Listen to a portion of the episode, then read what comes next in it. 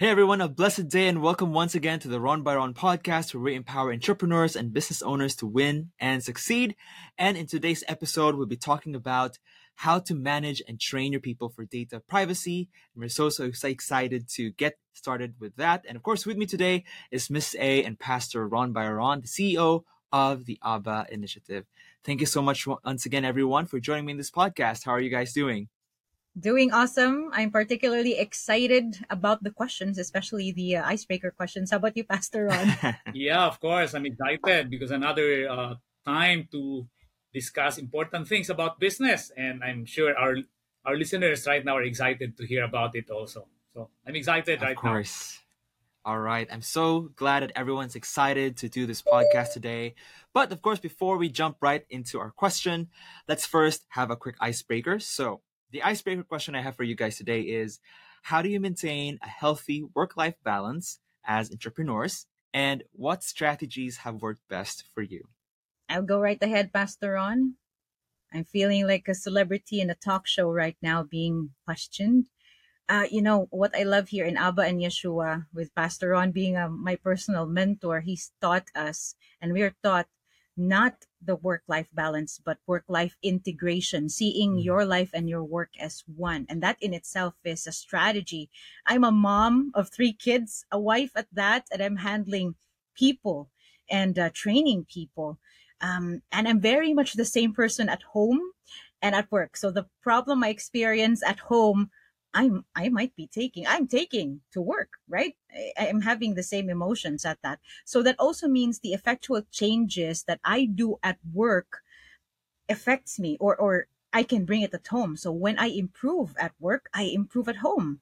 I'm mm. very much the same person. So like I said, that's seeing your life and work as one. In fact, Yeshua and Abba is my life. This is what I do, man. This is my life. So Pastor Juan, what do you think about that? Yeah. Um, I thought this is an icebreaker, but I think this is already a, a very serious question that um, I think everybody needs to answer or even understand. Okay, so um, yeah, Miss A is, is very correct, no? and, and, and in fact, um, that's what we've been doing here in Abba and Yeshua, trying uh, looking at life and work, no, um, personal life and work as integration, not separation. In other words, we don't talk about work life balance because the, the very fact that you put balance into it defines it as separate entities or separate life when actually there's no separation there. It's the same person at work and the same person at home. So exactly what miss a said. So ours we are proponents of integrated life.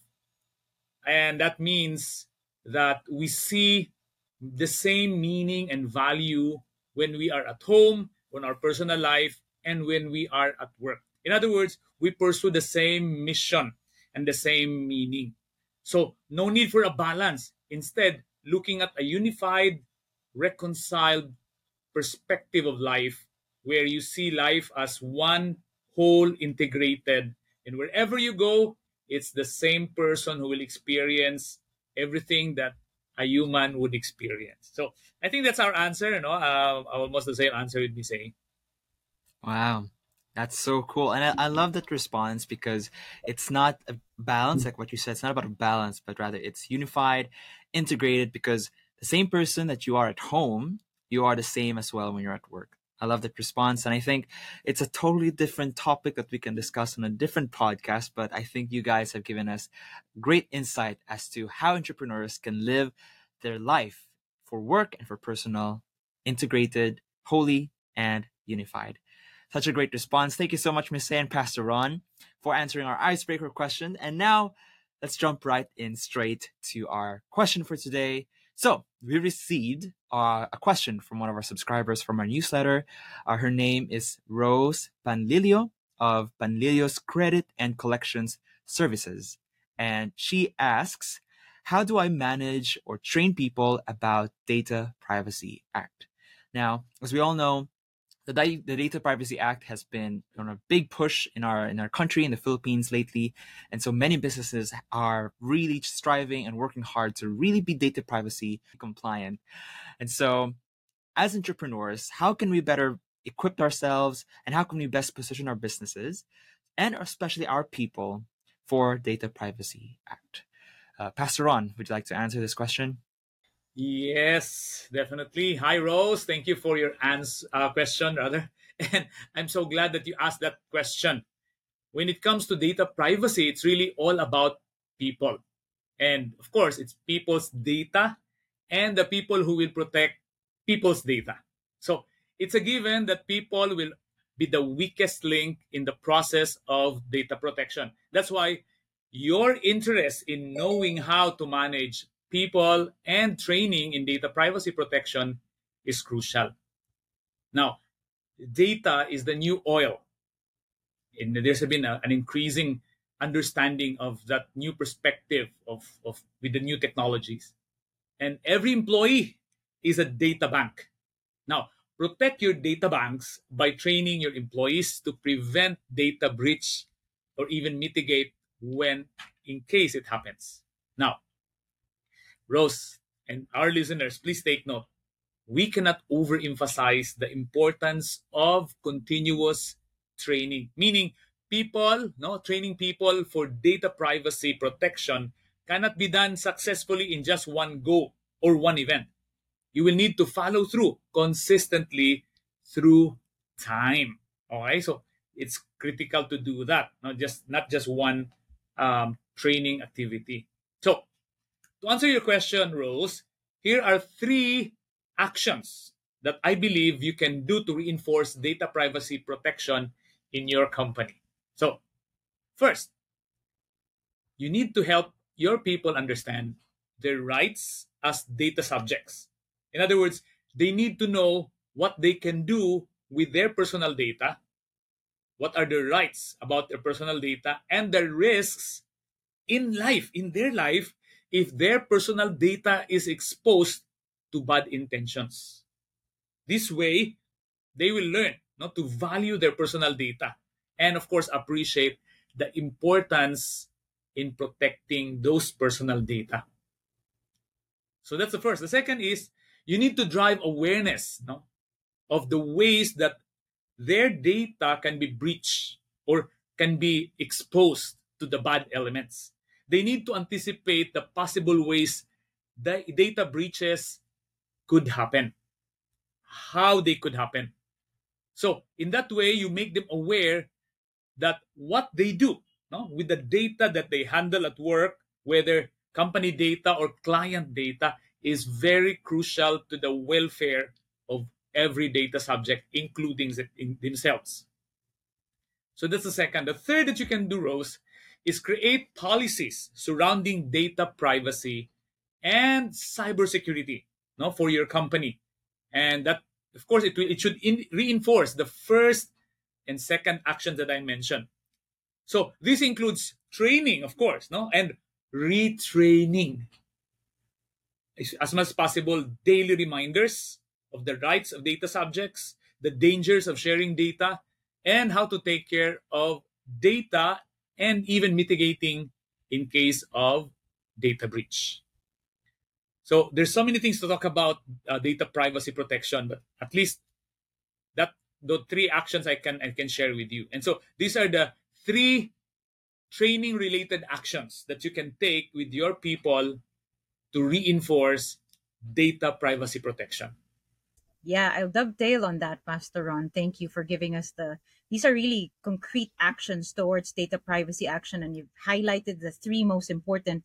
And i believe those who are listening right now can surely learn from our experience. This is coming from our experience. These are actions we have implemented with our people.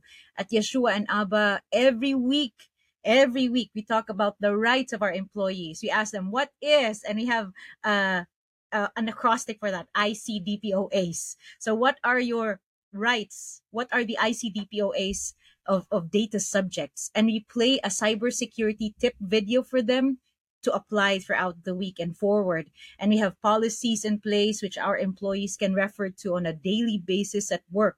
So it's also very important, Rose and everybody who's listening, for us to approach data privacy from, from a place of authority and awareness rather than instilling fear towards towards it, right? So we don't want to say, ah, um, watch out this is what's going to happen so let's empower it's important that we empower our employees with information and in understanding how they can protect personal data and prevent data breach. I believe that's what you were saying, Pastor Ron, right? Yes, yes, very true, Miss A. And so, Rose, um, we hope that you have gained insights from our discussion today, especially about uh, data privacy protection. Please let us know if you have clarifications.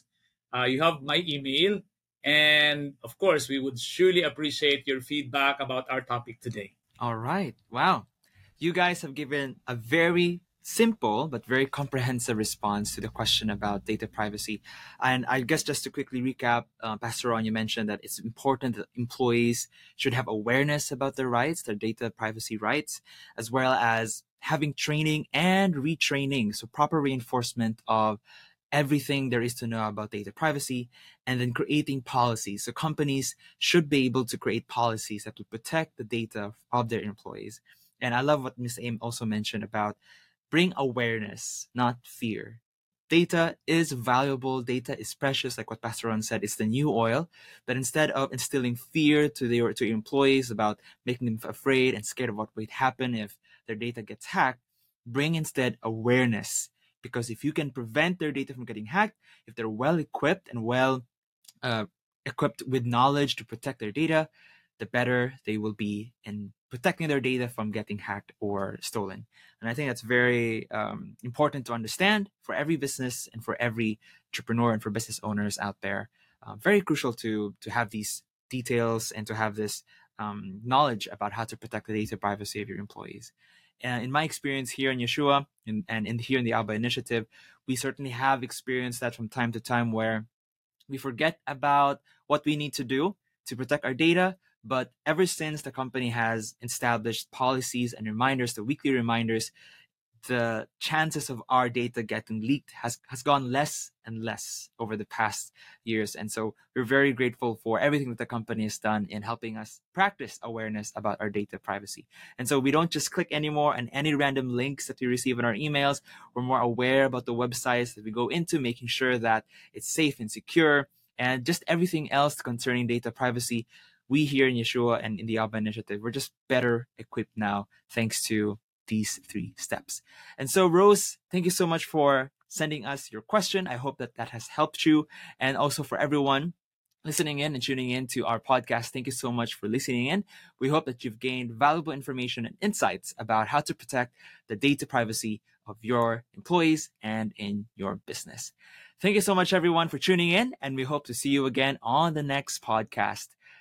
Once again, thank you so much, and God bless. Take care Thank you. Thank you, everyone. God, God bless, bless, you all.